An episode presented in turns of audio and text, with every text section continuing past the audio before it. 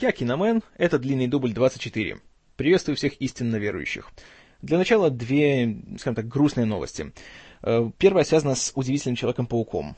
Пару недель назад, в возрасте 61 года, от рака умерла продюсер как нового фильма, так и предыдущих трех Лора Зискин. О ней я уже немного рассказывал, когда записывал выпуски о трилогии о Спайдермене, и вы помните, что она внесла довольно значительный вклад в развитие всей трилогии, и кроме того, еще раньше она работала над рядом заметных проектов, э, среди прочего, когда она была руководителем подразделения компании 20 век Fox, э, Fox 2000, то под ее началом снимался бойцовский клуб. А это уже, знаете, дорогого стоит. Поэтому, ну что ж, жаль, жаль. А, еще одна смерть, э, уже чуть, скажем так, более недавняя, Э, чуть меньше недели назад э, в автокатастрофе разбился Райан Дан, один из участников, э, не знаю, как, как лучше назвать ее, комедийно-каскадерско-безумной трупы Jackass, чудаки. Ему было 34 года. И погиб он, к сожалению, по собственной глупости, потому что сильно поддал спиртного и сел за руль. В результате чего он попал в автокатастрофу, погиб сам и погиб еще его пассажир. Э, тоже очень жаль, потому что Дан всегда был моим любимым членом этой группы, и еще начиная с, того, с их дней на MTV, всегда было особенно приятно смотреть, вот когда там вот как группировка был там он, Бэм Марджер и, по-моему, Брэндон Ди Камило. У них самые такие были всегда такие довольно безумные и вот реально смешные трюки. Потому что в отличие от какого-нибудь там Стивоу или Криса Понтиуса, у которых были такие чисто, знаете, рассчитанные на такой тошнотворность большую, то у них как-то всегда было немножко фантазии больше и вот именно юмора. Поэтому очень жаль. И, я не знаю, Чудаки, я, я уверен, они еще будут что-нибудь делать свое новое, какой-нибудь там четвертый фильм, например, выпустят, потому что деньги все еще гигантские от этого приходят им. Но уже без Райана Дана, конечно, будет не так весело, к сожалению. Вот. Но плохие новости на этом заканчиваются. По-настоящему плохие. Есть неприятные, но это уже другое дело. Начнем с, скажем так, средней новости объявили все-таки, кто будет э, новым режиссером э, сиквела к Росомахе, который называется «Росомаха». Это будет Джеймс Мэнголд. Ну и честно скажу, моя реакция на эту новость — ме. Вот как бы и все. Мэнголд, понимаете, он хороший режиссер, он делает хорошие фильмы, как я уже говорил, это и «Прерванная жизнь», или «Девушка, которую прервали», «Girl Interrupted», это идентификация, identity, это переступить черту, walk the line и тому подобное. Но вот у него нету какого-то, знаете, своего такого вот именно то, что его выделяет. Как бы я не могу сказать, что вот включишь его фильм, говоришь, о, это фильм Джейса Мэнглда, да, я узнал. У него такого нету. Ну и, конечно же, в прошлом году, когда он снял этот фильм «Рыцарь дня», Night and Day, с Томом Крузом и Кэмерон Диас, недавно я его посмотрел, когда в командировке был. Если честно, если, если бы я не был тогда в командировке, просто не сидел в машине и больше мне было бы некуда податься, я бы его не досмотрел дурацкий, дурацкий фильм совершенно. И, ну, я не знаю, что из всего этого будет. Посмотрим. По крайней мере, почему взяли Мэнголда, сразу ясно, потому что он такой человек, который, знаете, он работает по найму, и я думаю, что он не будет сильно возникать, если продюсеры и руководство студии будут ему какие-то диктовать условия. Что вполне вероятно. Вот, так что будем смотреть, что будет. А, продолжая тему супергероев, еще есть две новости по кастингу к Человеку из стали, к новому Супермену. И знаете, новости очень приятные. Правда, опять начинается чехарда со слухами.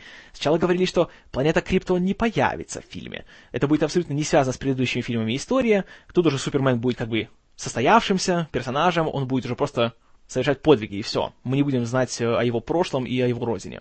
Оказалось, будем знать. Появится в фильме его отец Джорел – и его будет играть.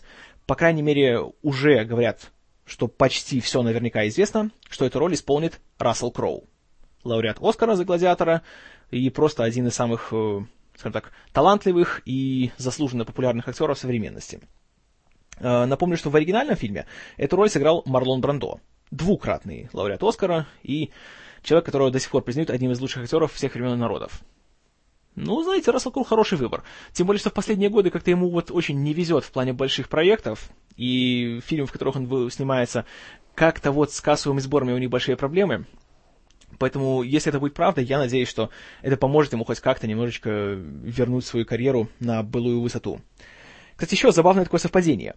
Получается, что в «Человеке из стали» обоих отцов Супермена, как родного, так и приемного, э, то есть Джорелла и Джонатана Кента, будут играть актеры, которые прославились ролями Робин Гуда. Потому что Кевин Костнер, который играет Кента, в 92-м сыграл его в Робин Гузе «Принце воров», в таком забавном довольно фильме. А Рассел Кроу, естественно, уже в... В прошлом вроде году был этот Робин Гуд Ридли Скотта. Да, в прошлом. Фильм провалился, к сожалению. Ну, к сожалению, я еще не знаю, потому что я просто его банально не смотрел. Вот. Но я это сделаю. Так что посмотрим, что будет. И еще одна новость. А, появится, оказывается, еще и родная мать Супермена в этом фильме, Лара. И ее, судя по всему, по крайней мере, сделали предложение актрисе Джулии Орманд. Джулия Орманд, она такая, вы могли где ее видеть? В «Легендах осени», где она была возлюбленная Брэда Питта, в «Сибирском цирюльнике», где она вроде была возлюбленной Олега Меньшикова, и в «Загадочной истории Бенджамина Баттона», где она была дочерью Кейт Бланшетт. Знаете, хорошая актриса, которая как бы звездой не стала. И вот не знаю почему, потому что вроде она и играет хорошо, и такая, знаете, и внешне довольно привлекательная, но вот как-то не сложилось у нее. По-моему, хороший вариант. Такая, знаете, небольшая звезда, но в то же время просто хорошая, профессиональная, талантливая актриса. Так что не будем терять надежды. Вот. Главное, чтобы Зак Снайдер все это не запорол своим вечной большой любовью к э, замедленным съемкам. Ну да ладно, я уже отвлекаюсь. А, еще один перезапуск. Ворон получил нового сценариста. Э, переписывать сценарий, который изначально написал Ник Кейв, будет человек по имени Алекс Ц. На сегодняшний день у Алекса Ц есть всего один такой, знаете, заметный проект. Это то, что он был э, одним из переписчиков сценария к экранизации «Хранителей» все того же Зака Снайдера. И, ну, даже не знаю, что думать, потому что, опять же, «Хранители» — это фильм, который вызвал у меня такие довольно смешанные чувства. Когда-нибудь я вам об этом расскажу. Ну, в принципе, опять же, режиссер все еще Хуан Карлос Фреснадильо у «Нового Ворона», что внушает доверие. И то, что продюсеры заверяют нас, что это будет более жесткий, такой суровый, мрачный фильм, это хорошо, это приятно, потому что оригинальный «Ворон», каким бы культовым он ни был, он, знаете, слова жесткий и суровый и мрачный к нему, ну, по-моему, не совсем хорошо подходят. Но это мое мнение. Вот, так что мне интересно. А, еще хорошая новость. Имя Брэдли Купера уже не упоминается по отношению к Ворону что тоже внушает некое спокойствие. Вот. А, а вот теперь плохая новость по поводу возможного перезапуска. Стивен Спилберг, один из вообще величайших кинематографистов всех времен и народов, обожаемый мной, да и миллиардами других людей, не побоюсь этой цифры, а, было объявлено, что он вместе со сценаристом, которого зовут, вот тут, не знаю, как точно говорится, Марк Протосевич или Протасевич, тут уж извините, не знаю, как правильно фамилия его выговаривается, они с ним собрались и начали бросаться идеями по поводу того, как перезапустить парк юрского периода. Зачем? Зачем перезапускать парк юрского периода? И ты, Стивен, хватит того, что у фильма было два абсолютно бестолковых сиквела. Неужели они никому, никого ничему не научили? Надо еще с нуля делать. Оставьте классику в покое, люди. А, у нас есть оригинальный фильм, мы его обожаем, и мы не хотим больше. Я надеюсь, что я говорю за... не только за себя, что хоть кто-то разделяет мое мнение. Ну, опять же, это ничего еще официального, сказали просто так, что они собрались, чтобы обменяться идеями, то есть еще нет официального плана. Потому что уже 10 лет пытаются сделать парк юрского периода 4, Э, много режиссеров, э, скажем так, было прикреплено к проекту. Дольше всего это был режиссер Алекс Прояс, кстати, который поставил того же самого оригинального Ворона. Но проект заглох. Э, среди прочего, кстати, была такая идея, что четвертая часть происходила бы в далеком будущем, где для борьбы с динозаврами человечество генетически вывело э, группу генетически усовершенствованных динозавров-спецназовцев. Э, да, я не шучу. Динозавров, спецназовцев, которые с оружием бегали бы по джунглям и отстреливали динозавров. М-м-м, знаете, даже мне ничего сказать. Просто нечего. Слава богу, этот сценарий уже похоронили. Вот, так что будем надеяться, что эта, эта идея как раз заглохнет. Кстати, еще по поводу Спилберга. Насчет того, что далеко не такой добродушный, знаете, пушистый дядька в кепке, каким его всегда рисуют. Вот готовится к выходу третья трансформеры уже в следующую, по-моему, четверг. Э, они выходят, то есть 20 э, какого-то... Нет, 30 июня. И Майкл Бэй, разумеется, дает кучу интервью, чтобы продвигать фильм. И там ему, естественно, задали вопрос, а все-таки как же была история вот с э, увольнением Меган Фокс и ее таким громким уходом из проекта?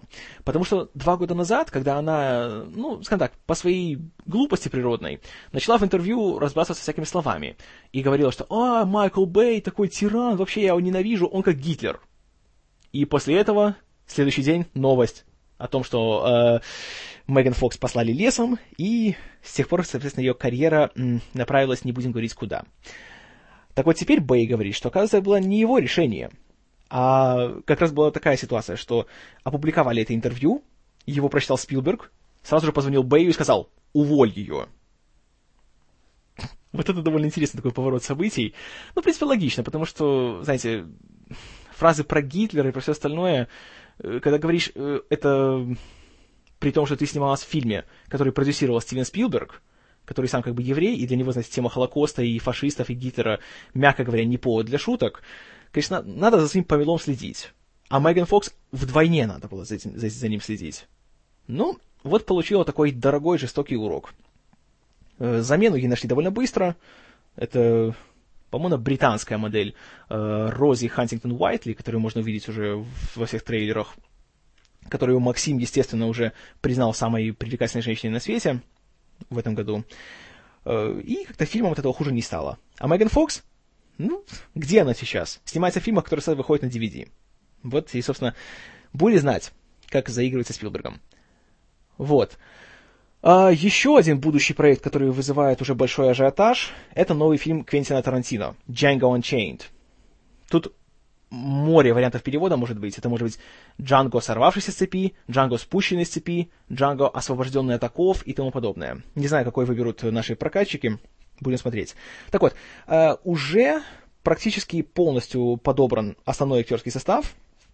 Э, кроме того, что уже утвержденный Кристоф Вальц появится там в роли какого-то охотника за головами на юге штатов во, вре- во времена, по-моему, до гражданской войны.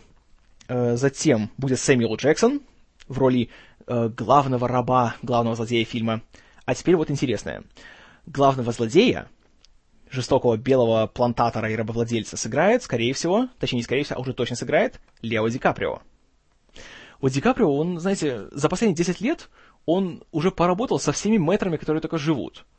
Он снимался у кого? У Джеймса Кэмерона, у Стивена Спилберга, у Мартина Скорсезе. Вот теперь будет у Квентина Тарантино. Кто еще остались у него? Наверное, Оливер Стоун и Питер Джексон. Вот как бы кого я могу вспомнить. Со всеми остальными он уже поработал. В общем, а, Кристофер Нолан еще, да. В общем, молодец, знаете, человек. Просто нельзя не позавидовать его, скажем так, упорству. Потому что был период после «Титаника», вот между «Титаником» и «Бандами Нью-Йорка», когда вообще все думали, что все, заглохла его карьера, никому он не будет интересен. А с тех пор его еще три раза номинировали на «Оскар» шикарно. А вот титульную роль этого самого бывшего раба Джанго э, недавно говорилось, что это будет или Уилл Смит, или Идрис Эльба. Кстати, Идрис Эльба замечательный актер, э, пришел с телевидения, и сейчас он просто на расхват в большом кино, и я за него просто не могу нарадоваться. Э, могли его в последний раз видеть в Торе. Он там играл Хаймдала, с этого охранника Радужного моста, с таким гигантским таким жестким мечом, и он классно, так сказать, тесал в конце. А, но его не взяли. А утвердили на главную роль, вроде бы утвердили уже практически, Джейми Фокса, лауреата Оскара за фильм «Рэй», где он сыграл Рэя Чарльза, и в целом очень такой приятный, как драматичный, драматический, так и комедийный актер, у которого, опять же, вот такой, знаете, синдром Оскара, когда актер получает главную эту награду, сразу почему-то его карьера сказывается в крутой пике. Вот и у Фокса тоже. После того, как он получил своего Оскара, как-то ни одного нормального фильма с ним не было. Был фильм «Королевство», довольно сомнительный. Потом был фильм «Законопослушный гражданин», который вообще, по-моему, был дурацким. И как-то скатился он куда-то в никуда. Но были еще эти, как там, «Девушки мечты», «Dreamgirls», мюзикл этот. Но тоже фильм заплевали все, кому не лень, поэтому как-то вот у него не получилось. Надеемся, что Тарантино э, сможет, знаете, так, воскресить его карьеру, потому что вот у Тарантино, при всей моей, знаете, к нему, при всех моих претензиях к нему, он умеет, как никто другой, давать э, карьерам э, хороших актеров второе дыхание, как он сделал с Джоном Траволтой, или с Харви Кайтелом, или вот с э, Дэвидом Кэрродином в «Убить Билла». В общем, знаете, мне даже интересно, что с этим фильмом будет. Выходит он вроде уже в следующем году, а на 13 год Тарантино запланировал э, свою долгожданную для некоторых третью часть «Убить Билла». Как он и обещал, что она будет через 10 лет после выхода оригинального фильма. Ну, это меня уже чуть меньше интересует. Вот. А, еще одна новость по поводу кастинга долгожданного большого эпического проекта «Хоббита». И вот после этой новости «Хоббит» автоматически, знаете, подскочил позиции так на 15 в моем списке э, вот, ожидаемости. А, одну из героинь, одну из...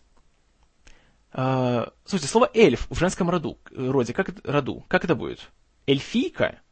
Или эльфея? Или что там еще? Ну, неважно. Короче, одну из этих самых э, эльфов женского пола будет играть Эванжелин Лири. Кейт из Лоста. На большом экране. В роли эльфа. Да, да, да, хочу уже сейчас, дайте две. Это замечательная новость, и, знаете, ладно, что там будет Мартин Фриман, там, или Стивен Фрай, или появится еще две трети состава оригинальных э, фильмов «Властелин колец». Кейт из Лоста на большом экране. Это просто прелестно. Все, я уже жду Хоббита. Все, давайте сюда. Вообще, у, у Лили довольно интересная карьера получилась. Она вроде снимается немного и редко. Но уже как если возьмет что-то, то черт побери. Сначала она снялась в одном из самых популярных, самых успешных телесериалов в истории человечества. Потом она снялась в фильме, который получил 6 Оскаров в «Повелителе бури». Теперь вот она снимается в экранизации одной из самых продаваемых книг 20 века. Знаете, хорошо так вот у нее вот одно из двух. Или у нее такое чутье просто хорошее, или просто у нее очень хороший агент, который смог ее везде пропихнуть. Ну, в общем, молодец. Я, я за нее просто безумно рад. Uh, кстати, это еще это не единственная выпускница Лоста, у которой сейчас дела идут на поправку в плане большого кино. Об этом чуть позже. Вот. Uh, новость по поводу Джеймса Доктора Зло Кэмерона. Давненько его уже у меня не было. Так вот, он объявил о том, что он будет продюсировать еще один большой научно-фантастический экшен-проект — сценаристом которого станет человек по имени Уилл Стейплз. Уилл Стейплз неизвестен ни по какому фильму, но он здесь известен геймером, потому что он сценарист серии игр Call of Duty. Сначала они были про Вторую мировую, потом там вроде про современные войны, там про Ближний Восток и все остальное. Фильм будет называться «Миф», «Myth», и продюсировать его будут Кэмерон, Лоренцо Ди Бонавентура, который продюсирует фильмы о трансформерах, и актер Сэм Уортингтон — который сыграл главную роль в «Аватаре». И вот знаете, я уже как читаю, что Джеймс Кэмерон объединится со сценаристом видеоигр. Я думаю, господи, в каком же отчаянном состоянии, в каком кризисе находится американская голливудская э, кинематографическая судебная система, если они уже доказились до того, что берут сценаристов видеоигр. Ой, тяжелый случай. Э, Кэмерон, естественно, режиссером там не будет, потому что, во-первых, у него готовятся два сиквела к «Аватару», и плюс сейчас он еще завершает 3D-конверсию «Титаника», которая выйдет в следующем году, в апреле, как раз на годовщину крушения этого самого гигантского лайнера. Исполнится вроде сто лет, да, сто лет со времен этой самой трагедии. Ну и как же лучше ее можно отметить, чем, если не, не выпустить в прокат сопливую мелодраму, наложенную на трагическое историческое событие. Да. Вот. А, еще к вопросу о 3D-конверсиях. Джордж Лукас заразился от Кэмерона э, тягой к 3D и пообещал, что все шесть эпизодов «Звездных войн» тоже будут конвертированы и выпущены по одному каждый год, начиная со следующего. Так вот теперь продюсер приквелов, э, то есть эпизодов 1-3, Рик Маккалум, сказал в интервью, что пока еще не ясно, будут ли все шесть. Они хотят такое сделать и каждый год выпускать по одному в повторный прокат, но для начала остановится на первом эпизоде, то есть скрытой угрозе. А если уже там все хорошо пойдет, если он как бы принесет прибыль, тогда будут все остальные. То есть это будет такой тест. И вы знаете, интересно смотрится. Они берут эпизод, который ненавидят как фанаты, так и обычные зрители, который признают абсолютно самым дурацким фильмом из всего цикла, и одним из самых больших разочарований вообще, в принципе, в истории кинематографа. И они, вот на него они делают ставку. Знаете, грамотные бизнесмены. Очень, очень грамотные. Вот. Ладненько, теперь более позитивная новость. А, Даррен Аронофский. у которого, ну, как всегда, у него сейчас разброс и в плане его будущих проектов.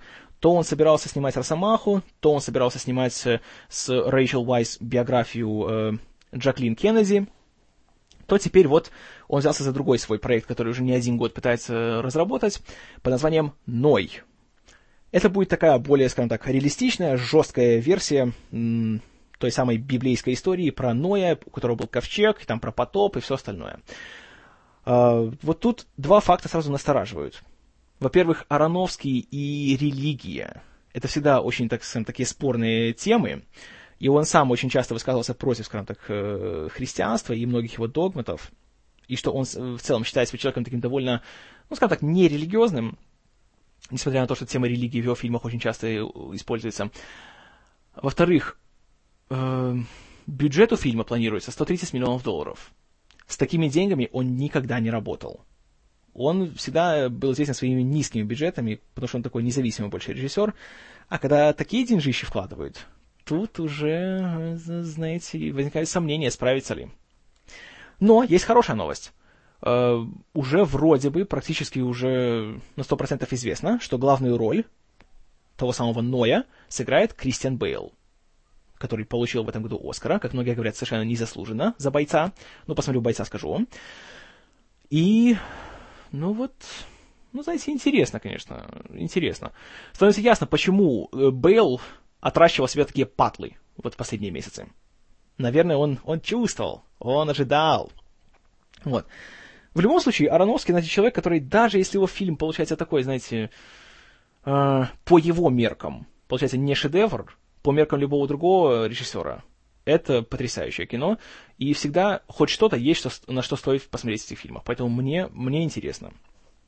А, хотя, опять же, есть всегда такая вероятность того, что через месяц после начала развития проекта он его покинет. Как было с, ну, практически со всем угодно, с чем угодно. Вот. А, еще есть две новости, связанные с моими любимыми зомби. Вот. Э, многострадальная экранизация бестселлера Макса Брукса под названием World War Z, то есть мировая война Z, получается, э, наконец-то уже более-менее начинает формироваться. И подбирают актеров. Фильм продюсирует и играет одну из главных ролей в нем Брэд Питт. Э, кроме того, уже там будет в одной из, ролей актер чуть менее известный, но не менее талантливый, Джеймс Бэдж Дейл, которого вы могли увидеть в одной из главных ролей в замечательном мини-сериале The Pacific, Тихий океан. А теперь еще и, не называя ролей, но говорят, что уже очень большой интерес э, проявляют к этому проекту, Мэтью Фокс, который Джек из Лоста, Yes, и Эд Харрис. Замечательный, замечательный актер, неоднократный номинант на Оскар, но так и не ставший лауреатом, что, на мой взгляд, просто преступление. И вот в целом, знаете, Брэд Питт, Мэтью Фокс, Эд Харрис в фильме про зомби.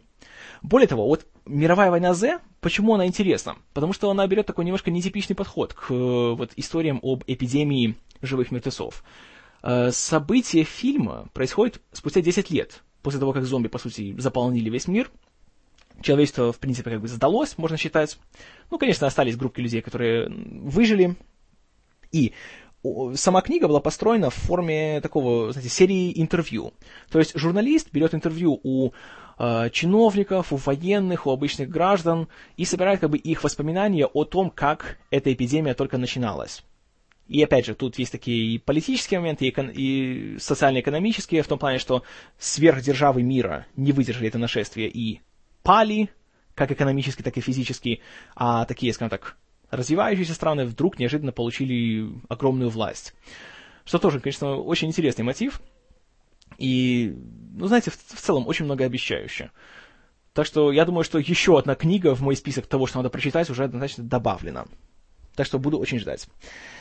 А вот теперь будет две новости из давно забытого мной цикла «Господи, пусть это будет правдой». А, первая, опять же, о зомби.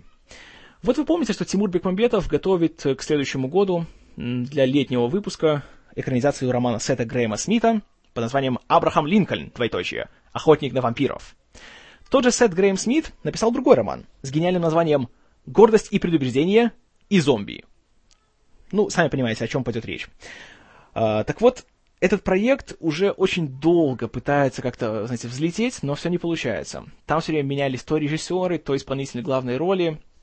Так вот теперь вроде бы э, создатели сошлись на том, чтобы взять на главную роль Эмму Стоун. Эмму Стоун, которую я просто обожаю, на которой я бы женился, если бы у меня был, был бы шанс. Да, я это говорю абсолютно искренне. Э, звезда зомби-ленда, суперперцев и отличница легкого поведения. Она, если ее возьмут, она будет играть главную роль. Элизабет Беннет, которая вместе с очаровательным мистером Дарси соберутся и будут, что, как вы думаете, что делать? Естественно, сечь зомби. Что будет очень круто. И я очень надеюсь, что это будет правдой. Потому что, как уже показал Зомби-ленд, Эмма Стоун плюс зомби равно шикарно. А, кроме того, любопытно, что среди продюсеров фильма значится Натали Портман и Ричард Келли, создатель Донни Дарко. Так что, ну, опять же, очень любопытно. Вот еще одна новость из цикла «Господи, пусть это будет правдой». Бен Эффлек. Скажем так, давайте скажем честно. Актер он, ну, мягко говоря, неоднозначный. Но режиссер из него получился просто потрясающий. Я вот скоро посмотрю «Город воров» и обязательно о нем расскажу, но уже по одной только «Прощай, детка, прощай» я могу однозначно сказать, что он замечательный режиссер. И э, уже объявлен возможный будущий его проект. Сейчас он уже снимает фильм под названием «Арго», или «Арго», наверное, все-таки «Арго» лучше, э, который будет чем-то таким очень интересный, потому что он рассказывает о том, как американские э, спецслужбы пытались спасти группу американских дипломатов, которые захватили заложники в Иране. И для этого они, им пришлось инсценировать съемки научно-фантастического фильма в Иране. Уже звучит очень, так знаете, с одной стороны безумно, с другой стороны безумно интересно. Поэтому мне будет очень интересно посмотреть на это все. Так вот, теперь э, планируется экранизация бестселлера Харлана Кобена под названием «Не говори никому». Эту книгу уже экранизировали, сколько это было, пять лет назад во Франции. Это был режиссерский дебют еще одного, кстати, тоже актера, который стал режиссером, э, Гийома Кане. И фильм получился, я скажу честно, отличный. Вот хотите хороший, знаете, такой качественный, умный триллер, без выпендрежности, без спецэффектов, без ничего, просто хороший, умный, интеллигентный фильм с отличными актерами. Поищите французский фильм э, «Не говори никому». Не отважусь произносить его французское название, поэтому Повторю еще раз. Не говори никому. Смотреть обязательно. Так вот, планируется сделать его э, американскую версию. Что довольно, так знаете, занятно, потому что книга-то писалась... Э, Харлан Кобин, насколько я знаю, он канадец. И события книги происходили в Штатах. Но почему-то уже пробовали сделать сначала американскую версию, поручили сценарий писать Алексу Курсману и Роберто Орси, которые сейчас большие, очень востребованные сценаристы, опять же, работали и над «Звездным путем», и над «Трансформерами», еще много над чем, но как-то у них хоть не удалось сделать нормальный сценарий. А теперь вот надеется повторить попытку и доручить это Бену Эфлику. Вот, знаете, да, да, я уже представляю, как он это сделает, и мне очень хочется увидеть от него этот фильм. Очень.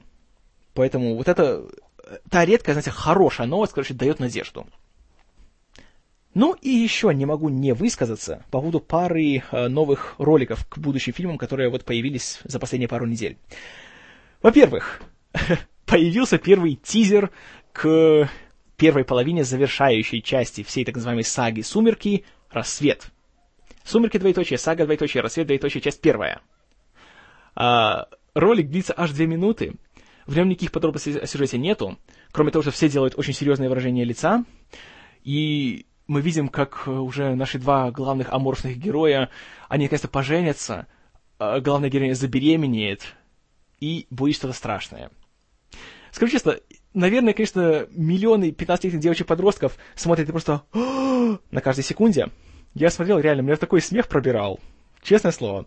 Начиная от того момента, где мальчик-оборотень Джейкоб, получив э, приглашение на свадьбу, где мы узнаем, что Эдвард на самом деле зовут Эдвард Энтони Мейсон Каллен – вот слушайте, что, что за такая тенденция? Если у тебя какой-то типа фэнтезийный персонаж, у него должно быть 15 имен, как было у Дамблдора в Гарри Поттере. Я этого не понимаю. Но не суть. Он видит это приглашение, он бросает его, он в дождь выходит на улицу, он разбегается, и он превращается в оборотня и бежит. Он бежит на свадьбу. Я просто не знаю, что он будет делать. Ему еще в предыдущем фильме сказали, что все, мальчик, у тебя нету шансов, не хочу я с тобой быть, и все. А он только стоит, дуется. И что он будет делать? Прибежит на свадьбу и тоже будет дуться? Вот меня так всегда поражает мотивация персонажей в «Сумерках», точнее их отсутствие. А, и вот все самая классная такая деталька. Знаете, такой кадр а-ля Супермен. Он бежит, он срывает себя майку. И мы видим, как он бежит, бежит, бежит, и так хоп, превращается и убегает уже. Уже в виде своего этого гигантского волка. Никому не показалось любопытным, что майку он снимает, а шорты нет. А, черт с ними, пусть рвутся. Или только я на такие вещи обращаю внимание? Наверное, только я. Вот. Потом мы видим э, кадры из той самой культовой сцены из книги, где Белла и Эдвард, ну, наконец-то уже, наконец-то, они все-таки, скажем так, переходят на физический уровень своих отношений. Меня тоже, опять же, рассмешило то, как это выглядит так, э, как он в порыве страсти ломает, знаете, раму кровати. Это классно. Причем знаете, традиционно в сценах секса показывают, что обычно, знаете, девушка должна что-то держаться, потому что так вот ее там аж, аж носит. Тут он держится интересно. Ну, и вообще, понимаете, вот сам факт, что вся драма разворачивается из-за свадьбы. Серьезно?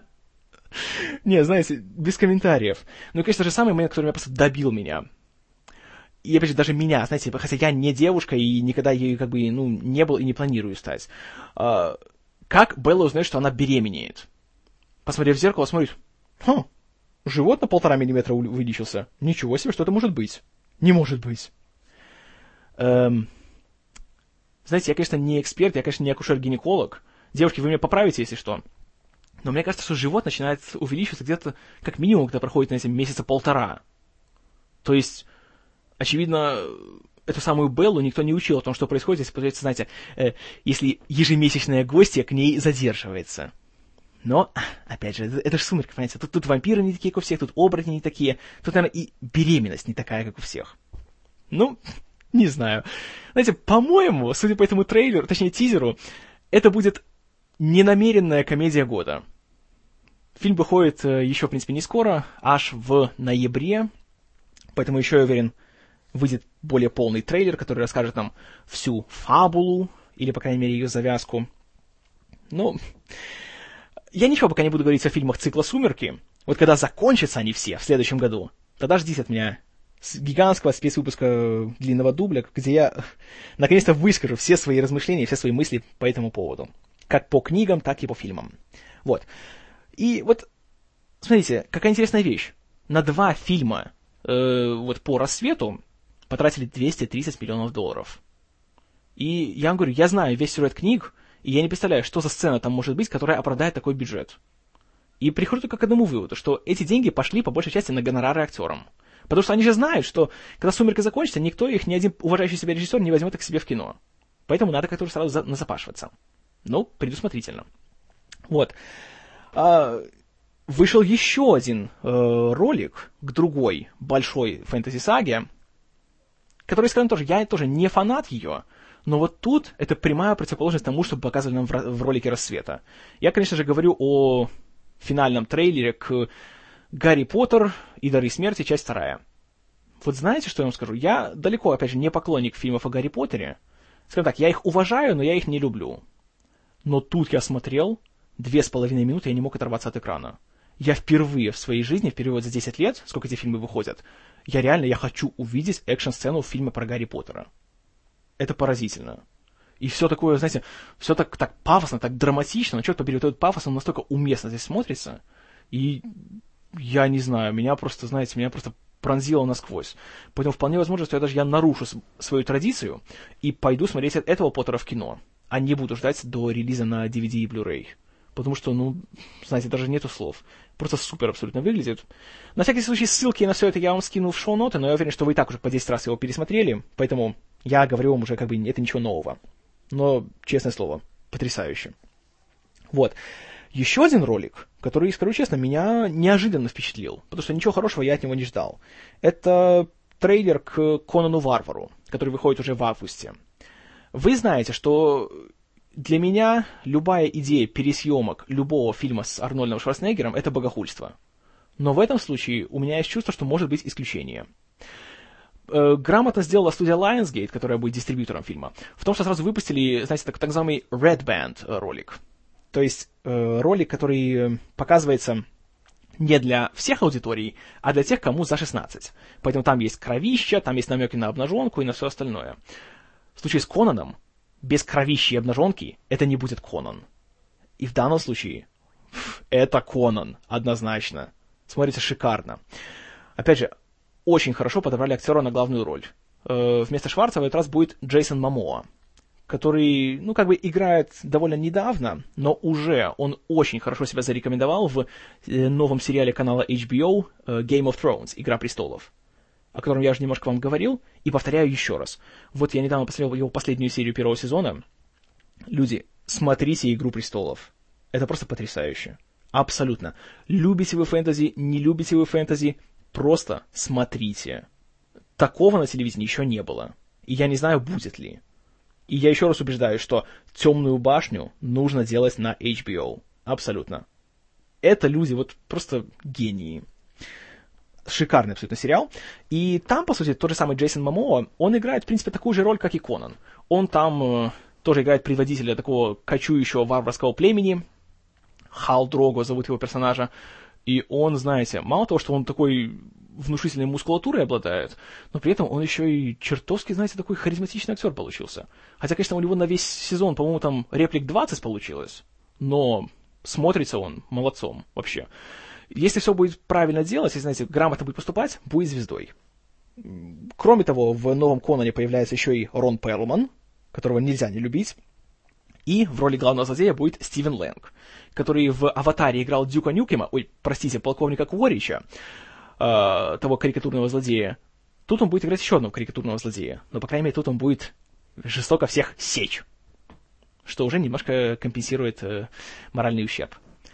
Конечно, режиссер фильма, Маркус Ниспел, немножечко настораживает, потому что он до того сделал, ну, скажем так, сносный ремейк «Техасской резни бензопилой», а потом абсолютно бестолковый фильм «Следопыт», э, Pathfinder, который рассказывал, как там было, э, там про индейцев против викингов и фильм получился страшным провалом во всех смыслах. Но, возможно, в этом случае как-то он немножко реабилитируется. Я надеюсь. Конана Варвара в 3D, даже несмотря на то, что он в 3D, который выходит в августе, я однозначно жду. Вот. Ну и на, на этой оптимистичной ноте я сегодня буду закругляться. На этом на сегодня будет все. А, на выходных ждите моего нового выпуска. В этот раз э, в честь того, что на следующих выходных выходят новые трансформеры, я решил обратиться к творчеству Майкла Бэя я пересмотрю «Скалу», и я немножко вам э, расскажу о ней, о ее истории и о своих впечатлениях, как обычно. Вот. А, как всегда, буду рад всем вашим комментариям. Пишите их подкасту. На все отвечу с удовольствием. Поэтому, ну что ж, на сегодня будет все.